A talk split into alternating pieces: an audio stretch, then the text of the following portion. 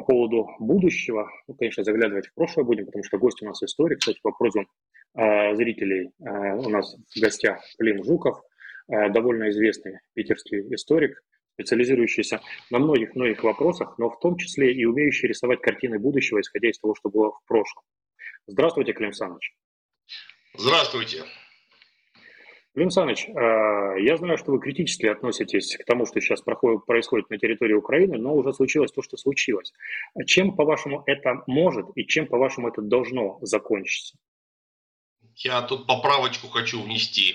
Я критически отношусь не к тому, что происходит на территории Украины, а к тому, что происходит на территории всего нашего империалистического мира – то, что происходит у нас на юго-западных границах, это всего лишь еще один симптом. То, что происходило с 14 по совсем недавние годы в Донецке, Луганске, мне не нравилось точно так же. И то, что происходило в Сирии, мне не нравилось точно так же, а еще в Ливии, в Ираке, Афганистане. А какое будущее? Давайте посмотрим, какое будущее стало после того, как закончилась э, американская эпопея, например, в Афганистане или после того, как э, сирийские дела зашли в, э, некий затяжную, в некую затяжную фазу, или после того, как с Ираком разобрались, что ничего не поменяется. Потому что самое главное, что у нас что не изменится, а у нас не изменится, ну, по крайней мере, в каком-то ближайшем будущем. Империалистический мир, империалистическое обустройство главных цивилизованных стран. Что это такое? Это научный термин, который обозначает сращивание банковского и промышленного капитала в финансовые, э, э, финансово-промышленные мегагруппы, то есть большие финансовые монополии. Эти монополии имеют вполне конкретные интересы. Эти монополии вступили в фазу затяжного кризиса. Затяжные кризисы, подобного рода институты, могут решать разными способами, из которых последний и самый радикальный – это война, потому что у нас Первую мировую войну организовали точно такие же институты. И Вторую мировую войну организовали те же самые институты. Более того, некоторые из них с теми же самыми названиями здравствуют по сей день. Поэтому, как я говорил в самом начале всей этой истории, в горячей фазе, в 22 году, прямо сразу, буквально после начала. Мы уже проиграли. Не в военном смысле, ни в коем случае. Мы проиграли, вписавшись вообще во все это. А когда мы вписались? В феврале 22 года? Нет, никак, никак нет ни в коем случае. Мы вписались туда в 91 году. Поэтому никакого позитивного выхода из этого я не наблюдаю. Чтобы, не, чтобы э, в конкретном виде не происходило на э, фронтах. Так, давайте Нет вернемся 90... кто, кто да, конкретно давайте вернемся в 90... Э, водрузит 90... флаг где-нибудь. Э, есть разница ровно в том, что империалисты никуда не денутся. А значит, работягам, то есть подавляющему большинству населения, будет тухло. Давайте тогда вернемся в 91 год. Давайте вот вернемся и пытаемся размотать, а кто вписался не туда, где был поворот, куда нужно вернуться и пойти в правильном направлении. Но если уж мы заговорили не про Афганистан или Ирак, а заговорили мы про бывший Советский Союз, так э, бывший Советский Союз повернул не туда. Куда? Он повернул не туда. Он из, э, пускай кривого, неправильного, медленного построения социализма свернул к капиталистической реакции. А капиталистическая реакция, то есть контрреволюция, говоря по-простому, это всегда рано или поздно война. И у нас, как мы могли заметить, вся территория бывшего Советского Союза была охвачена тем или, теми или иными военными действиями или какими-то совсем уж нехорошими бандитскими разборками, тотальным вымиранием и прочее, прочее. Что-то поменялось? Да нет, ничего не поменялось. Это один и тот же процесс, не одни и те же процессы. Это один и тот же процесс капиталистической реакции. Повернуть куда нужно? Обратно к строительству социализма. Потому что что-то у нас во время строительства социализма не было большой разницы, кто ты, украинец или русский, белорус или еврей. Более того, у нас даже о ужас азербайджанцы с армянами не только не ссорились, но и массово друг на друге женились, выходили замуж и прочее. Потому что только интернационализация сначала экономики, а потом и, э, собственно, людей, она вот эти вот нехорошие тенденции сможет сгладить. Потому что до тех пор, пока у нас есть разные экономики, которые друг с другом напрямую конкурируют, у нас и люди, которые в этих экономиках работают, будут друг с другом конкурировать. А высшее выражение конкуренции, как нас вся человеческая история учит, это война. То есть вместо того, чтобы заниматься производством более дешевых и более качественных валенок, чтобы победить честно на рынке, можно нанять бандитов. И вдруг заводик э, валенков конкурентов немножко сгорит. Клим Александрович, а тогда такой вопрос. Вот в 1939 году освободительный поход Красной Армии продолжался, по-моему, неделю, да, вот с 17 по 23 сентября, если не ошибаюсь. Да. Это поэтому так быстро? Что, в общем, это был освободительный поход социалистического государства? Или, или вот какие причины? Это в первую очередь так, потому что вы обратите внимание,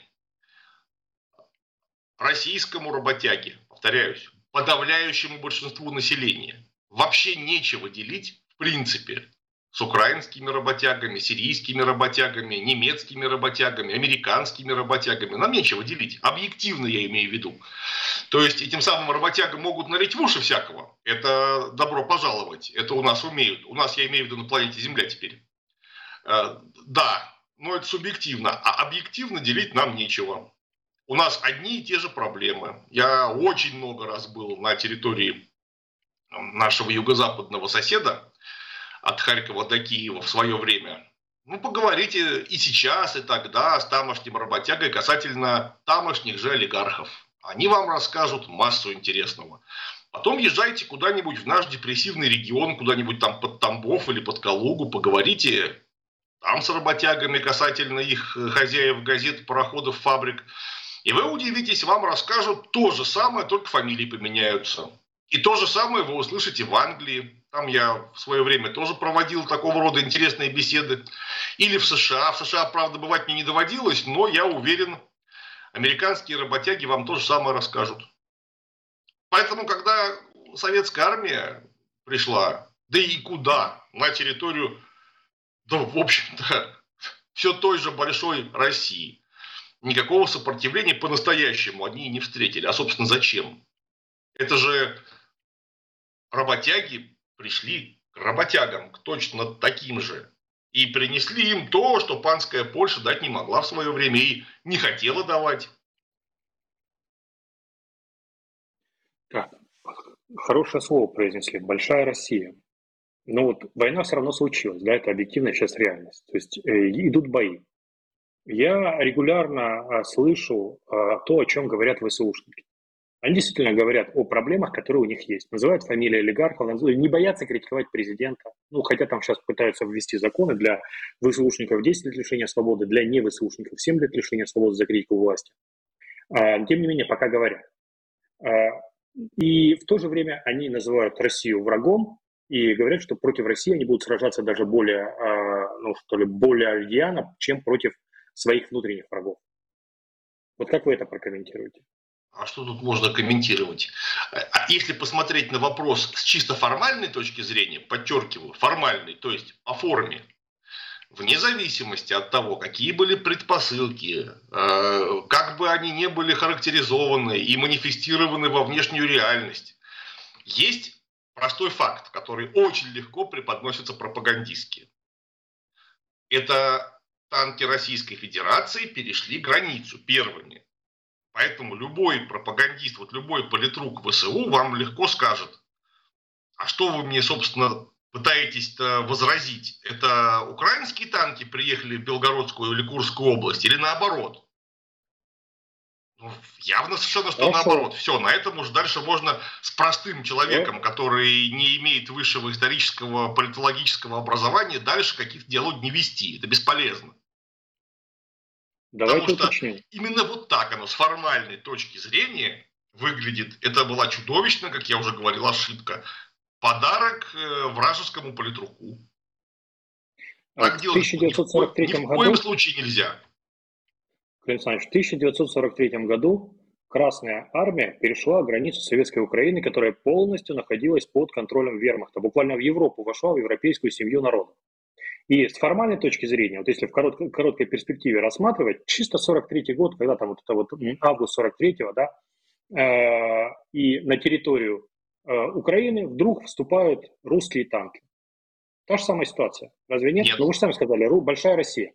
Нет, ни в коем случае не то же самое. Потому что, опять же, вообще можно было ничего не рассказывать. Опять же, я сейчас не, не ударяюсь в э, политику и политэкономию. То, что понятно вот любому школьнику, причем по всему миру, чьи танки первыми приехали на территорию Советского Союза. Вполне очевидно, танки вермахта, никак не наоборот.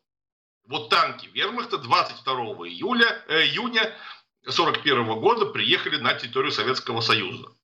Таким образом, опять же, я сейчас в самых простых выражениях, с точки зрения даже обывателя, Советский Союз имел полное право дать обратку. Ну, то есть, вот подходит хулиган, бьет вам по физиономии. В ответ вы его бьете по физиономии. Никто не скажет, что вы не правы, у вас уже фингал. У Советского Союза был такой фингал, что мы его до сих пор залечить не можем. Поэтому дали обратку, вот и все. То есть сначала вернули собственную территорию, ну а потом пошли этого гопника добивать э, там, где он засел. И тут уж никто не мог бы предъявить хоть каких-то претензий даже на уровне обывателя, то есть то, с чем как раз и общается самая примитивная пропаганда. Но в 91 году Советский Союз... объяснить, почему плохо то, что советские войска штурмуют Берлин. Вот невозможно, и даже они не пытались, будучи умными людьми. Вон, посмотрите замечательный документальный фильм «За что мы воюем». Помните, был такой? А, но в 1991 году наша страна получила еще более серьезный удар по морде и, раскинули, развалили ее на 15 кусков. И оккупация была, да, без танков, но последствия этой оккупации, я бы сказал, что они не менее тяжелые, а может быть и более тяжелые, чем э, вот в 40, там, 41-44 годах. А кто, ну, простите, оккупировал-то? Кто? А тот же Запад. В чью пользу как бы потекли э, ресурсы? Да? Вот э, если ну, любое преступление, говорят, расследуешь, кому выгодно? Вот кому выгодно было, например, э, что Илы, Аны и так далее исчезли из неба, а это небо заняли Боинги, например. Кому выгодно, например, что Черноморское морское пароходство исчезло, в принципе, хозяйствующий субъект. Это крупнейшая была судоходная компания в мире. Кто занял, это, кто занял эти рынки? Кому выгодно, что развалили судостроение, опять-таки, если брать по территории Украины. Алюминиевая промышленность в Украине просто исчезла как класс. Э, точное машиностроение, причем исчезло не только в Украине, а в принципе по всей территории Советского Союза. Ну, это, это оккупация. Полная деиндустриализация. Вот то, что план Маргентау, например, по отношению к Германии планировали. Полная индустриализация, расчленение на несколько территорий и аграрный сверхдержавы строите у себя там. Ну вот то, же самое произошло. В 91 году очень круто врезали нашей стране. А по населению какие минуса? Я сейчас не буду брать весь Советский Союз, но по Украине, по Украинской ССР, да, это минимум там 20 миллионов э, уменьшение населения. А если бы тенденция продолжилась, та, которая была до 91 года, было бы миллионов 65-70 населения. Вот какие потери. А в Великой Отечественной войне у СССР потерял 8 миллионов человек. Ну, всех, и гражданские, и военные. Это оккупация, на мой взгляд. Вот то, что произошло в 91 году, оккупация. Да, я совершенно согласен. Э, может быть, не в конкретных э, деталях подчеркиваю, деталях формулировки, но по сути согласен. Тут только моментик один есть. Даже если ну, оно в самом деле делалось в пользу западных финансовых компаний в первую очередь, но ведь у нас же так вышло, что до уж точно совершенно 22 года, я не знаю как после, а вот до 22 года у нас наших собственных миллиардеров в списке Forbes каждый год делалось все больше. То есть не всем этот удар был нанесен. Кое-кто приобрел с этих э, чудовищных и демографических, и экономических потерь собственную огромную экономическую выгоду. И он э, продолжал ее получать 30 лет. Более того, эти люди, многие из них, конечно, по сей день никуда не делись, и они находятся все там же, где и находились на протяжении 30 лет. И также продолжают извлекать э, вот тот самый э, кусок неоплаченного труда, который Маркс назвал прибавочной стоимостью совершенно справедливо. Э, это же они осуществляют оккупацию. А фамилия у них что-то там не Джон Смит, не Смит Джон, не Шольц, не Столтенберг. А эти фамилии, ну, я не буду их произносить, я не вполне уверен, что теперь это можно. Но их так все знают. Они там же, где и были. Это они осуществили эту оккупацию, если мы употребляем подобный термин. А я тут не спорю, как бы я фамилии, то есть я не очень хорошо погружен еще в российскую политику, вот, и в российский, как бы, ну, в дискурс вообще, но я могу вам назвать фамилии наших, которые я называл и до э, 22 февраля, 20, 24 февраля 22 года, и после. И Ахметов, и Коломойский, и Пинчук, там, и Живаго, и прочие, тва, э, прочие твари, которые там живут. Он Новинский недавно получил черти. Ваш земля, кстати, с Питера, у нас как-то нарисовался. Питерский диспетчер стал украинским миллиардером. Ну вот у него отжали массу собственности. То есть вот эти вот, да, это, это часть оккупационной администрации. Но в конце концов, Хиви, они же были и во время Первой мировой, во, второй, во время Второй мировой войны. И вот они вот, как бы, вот это Хиви.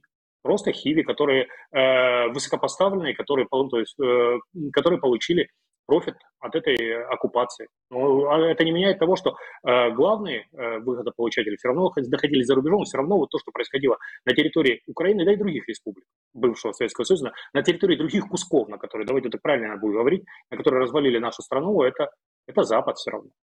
Многие экономисты говорили, говорят о том, что Союз, вернее, Союз и США, в принципе, подходили примерно в одинаковом положении к 88-89 году. И у Америки было больше шансов развалиться, вот, но немножко мы не выдержали. Немножко наши предатели сработали против нас, и на наших ресурсах они протянули еще лишних 30 лет. Вот, тут есть ключевое слово. Это предатели. Потому что э, американских танков, американских каких-то э, советников, которые бы вот прям сказали, делаем так, я вот захватываю Кремль, их же не было. Ни при Горбачеве там в 85-86 году, ни при Ельцине, а вот в момент 91 -го года их не было. Это свои же сделали изнутри. И заметьте, ни над кем не было и до сих пор нет не только суда, но даже официально морального осуждения. Нигде. Казахстан, Узбекистан, Таджикистан, Российская Федерация. Всем все очень нравится. Их нельзя осуждать. Более того, главному выразителю, я не говорю главному виновнику, это все-таки, наверное, было бы слишком, главному выразителю, символу вот этого уничтожения чудовищному, а именно Борису Николаевичу Ельцину, у нас стоит гигантский, супердорогой, даже не памятник, а памятный центр в городе Свердловске, Екатеринбурге. Его никто не думает закрывать, переименовывать в центр преступления ельцинского режима. Нет, ничего похожего. Семья вся его при делах. Ну, значит, это что? Всем все нравится. И значит, что это, это, если это оккупация, то надо признать, что если мы подобную терминологию используем, то эта оккупация продолжается до сих пор. То есть, вот Там то, некоторые фигуранты происходит... поменялись, да, некоторые фигуранты поменялись. Но... То есть то, что происходит, по вашему мнению, ну, по моему мнению, это похоже на освобождение, вот отчасти. То, что происходит на территории Украины, точно освобождение. Вот 30 лет а это как бы... Ну, кого освобождает, мне вот просто хотелось бы понять. То есть это люди, которые предали и уничтожили Советский Союз, которые управляют э, экономикой и отчасти политикой Российской Федерации по сей день, они бросились освобождать часть Советского Союза от точно таких же, как они. Это как-то странно работает, на мой взгляд. Так это не работает. Так не бывает просто. Ну, по-моему, вы немножко передергиваете здесь. То есть Почему? насчет э, таких же, как они. Да, я согласен, что вот я тоже не понимаю. Ни Горбачева, умершего в своей, своей смертью совсем год назад, да он. Вот, ни Ельцина, который не осужден. Я тоже этого не понимаю э, ни Кравчука, который вот тоже умер там э, год назад. То есть, э, я этого не понимаю. Не понимаю, как, как до сих пор это вот происходит. Но э, то, что хотя бы отчасти эти негодяи в России были приструнены, может быть, жестче бы, я бы жестче поступал. Вот есть ага. старинная украинская ага. забава сажать на кол. Хорошая Вопрос тема была бы. не в том, что кого-то там посадили на кол или в тюрьму, как Ходорковского. Вопрос в том, что собственность – это самое главное. Собственность вот. на средства производства в чьих руках осталась? Она осталась в руках того же класса и, более того, тех же самых представителей того же класса. Просто их круг несколько сузился. Как было смешно, я помню, в 90-е годы. Березовский Гусинского мочил, Гусинский Березовского. Ой, как там это все было замечательно и интересно. Все друг друга поливали тугими струями известной субстанции прицельно. Ну вот смотрите, Березовский немного не живой, Гусинский в Израиле, Ходорковского посадили, он тоже теперь не совсем в стране. Просто круг этих людей сузился. А это те же самые люди. Вот те же самые люди владеют собственностью на средства производства и извлекают из этого прибыль, беспощадно эксплуатируя богоданное податное население. Это главное. Я вот как материалист и марксист, я вот беру рашпиль политэкономии и шкрябаю по всей этой позолоте, которая имеет самые разные формы, самые разные кракелюры и завитушки на той или иной конструкции. А внутри посмотришь на несущие составляющие данной конструкции, понимаешь, что они одинаковые. Ну, не совсем одинаковые. Вот, как бы вот, вот чем здесь, отличается э... финансовая олигархия на Украине от финансовой давайте, олигархии в Российской Федерации? В Российской Нет, Федерации это просто богаче, это олигархия. Не финансовая олигархия, а ничем они не отличаются, потому что у них основное, э, основное, собственно, ради чего они существуют, извлечение прибыли. И неважно, какой, какой ценой кровь, не кровь, это как бы не важно. Но я вам так скажу, что вот э, как человек, который поживший там и вот э, выживший, вы, выбравшийся да, на территорию России, по крайней мере, мне, если здесь что-то и угрожает, а мне угрожает, да, то мне угрожает вот от, с той территории. То есть вот оттуда там СБУ, ГУР, Буданов, там Малюк, вот это да, это угроза. А вот российское государство мне не, не угрожает. И почему так получается? Ну, это, это, товарищ, это, это, это дорогой, разница. вы это смотрите разница. в момент времени. В момент времени ваши наблюдения могут быть не только субъективно, но и объективно правильными. А посмотреть надо всегда не на момент времени, а на крутящий момент времени, да простится мне такая метафора. Все, что происходило на Украине, оно является зеркалом перед которым стоит Российская Федерация. Мы очень похожи в смысле внутренних процессов. Невероятно похожи. Почему-то ровно потому, что мы столетиями являемся одним и тем же, одним целым в смысле. И то, что по какой-то вот такой случайности вышло, что мы все разделились, это же не значит, что организм-то перестал быть одним и тем же. Болезнь на Украине, она так, точно такая же болезнь в Российской Федерации, в Узбекистане, в Таджикистане, неважно просто организм, который, э, вот часть организма, которая находится в Российской Федерации, она настолько больше и богаче украинской, что процессы очень медленно протекают, несколько не так. У меня самое главное, что вызывает вопрос, это не симптоматика. Симптоматика может быть несколько разная. Мне болезнь интересует. Потому что болезнь смертельная. Она смертельная для Украины, для Узбекистана, для Российской Федерации, для Великобритании, для США. Это болезнь-то одна и та же. С нами-то особенно нехорошо получилось, потому что нас эта болезнь поразила, что называется, реактивным способом при развале Советского Союза. Мы с ней так долго не прожили. Нет у нас с ней такой мощной прививки. Из-за этого пострадали сильнее. Но, тем не менее, болезнь-то одна и та же. Какая разница? То, что у нас сегодня, а, имеются симптомы несколько более мягкие, не значит, что эти симптомы не догонят украинские лет через 15, например. А это будет совсем скоро. Так, это негативный вывод. А позитивный вывод? Мы видим болезнь, мы видим протекание болезни, мы видим, в принципе, финал этой болезни, и мы можем противостоять этой болезни. Ну, Финала мы пока не видим, слава богу. Ну как, финал на территории Украины мы, мы пока не видим, нет. То, что есть возможность поставить диагноз, это уже гигантский плюс. Потому что если бы диагноз невозможно было поставить, ну, можно было бы сливать воду. Потому что если мы не знаем, от чего лечиться, то, скорее всего, вылечиться и не выйдет. Диагноз простой. Это господство империализма в основной части цивилизованного мира. Империализм свою позитивную роль пережил в конце 19 века. Дальше он только убивает. Что нужно делать, чтобы вылечиться? Ну, начальная стадия любой терапии. Удалить пациента из патогенной среды. То есть не должно быть империализма. Это начало любого лечения. Империализм а вот должен произошло. исчезнуть. Или исчезнут то, люди. Произошло. Я не говорю русские, украинские, я говорю просто люди исчезнут. Да не спорю, согласен, потому что те вызовы, которые стоят перед человечеством, плюс человек сам себя убивает еще. А вот то, что произошло в России с э, крупнейшими корпорациями, ну, «Газпром», например, да, вот э, э, Росатом там, э, и другие, вот они же начали переходить в государственную собственность. То есть, по сути, как бы это ну, немножко другой путь, не революционный, немножко эмо... революционный, немножко кривой, но это вот, по сути, превращение капитализма, империализма в государственный капитализм. Марк, кстати говоря, тоже об этом писал, как про путь.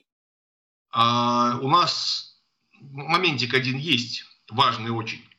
У нас 15% экономики находится в государственной собственности. 15%.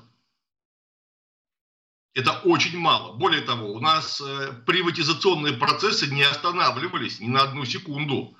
И сейчас опять у нас снова рассказывают очень непоследние люди. Страшно сказать прям, какие люди что так как многие государственные корпорации закончили год, ну, 22 хуже, чем 21 нужно их частично приватизировать, потому что невидимая рука рынка опять все разрулит. То есть не ничего не прекратилось. Речь о государственном капитализме сейчас не идет. Государственный, например, капитализм был у нас при НЭПе, при э, позднем Ленине и раннем товарище Сталине государственное, это когда государственное 51%, вот как минимум, да? Вот тогда это государственное. А когда 15, это не государственный капитализм. Ну и, конечно, если уж мы будем говорить э, до конца академически добросовестно, государственный капитализм это, конечно, не совсем то же, что просто капитализм. Но э, работяге будет совершенно все равно, кто его обдирает как липку. Одно государство как коллективный империалист или там, личный Ахметов, э, Коломойский, Порошенко, ну или другие фамилии поставьте, Илон Маск, Билл Гейтс. Персонально. Какая разница? Кто конкретно будет эксплуатировать и сдирать последнюю шкуру э, с работяги? Вот какая разница? Никакой разницы. Неужели государство, как обладатель финансового капитала не может быть империалистом. Ведь государство это не более чем инструмент насилия в руках правящего класса. Не бывает просто государства. Вне класса, вне общества. Государство это классовый институт. Уж если бы Маркса вспомнили, он это э, очень четко проартикулировал в свое время. Вспомнили вы, я только подхватил вашу идею. Жалко, что у нас время эфирное заканчивается, к сожалению. А, интересно получилось. Я уж не знаю, как там отреагируют э, зрители, но лично мне было интересно. Ответа на вопрос не получил.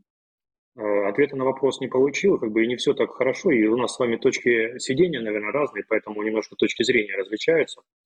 Э, потому что пришлось посидеть в неспокойных местах. Но в целом, э, Клим Александрович, э, абсолютно согласен, что если во главу угла ставится прибыль, а не человек, то ничего хорошего из этого не получится. Но, тем не менее, будем искать, потому что мы находимся в этой ситуации. Спасибо вам большое. Я надеюсь, что мы с вами как-нибудь еще продолжим общение.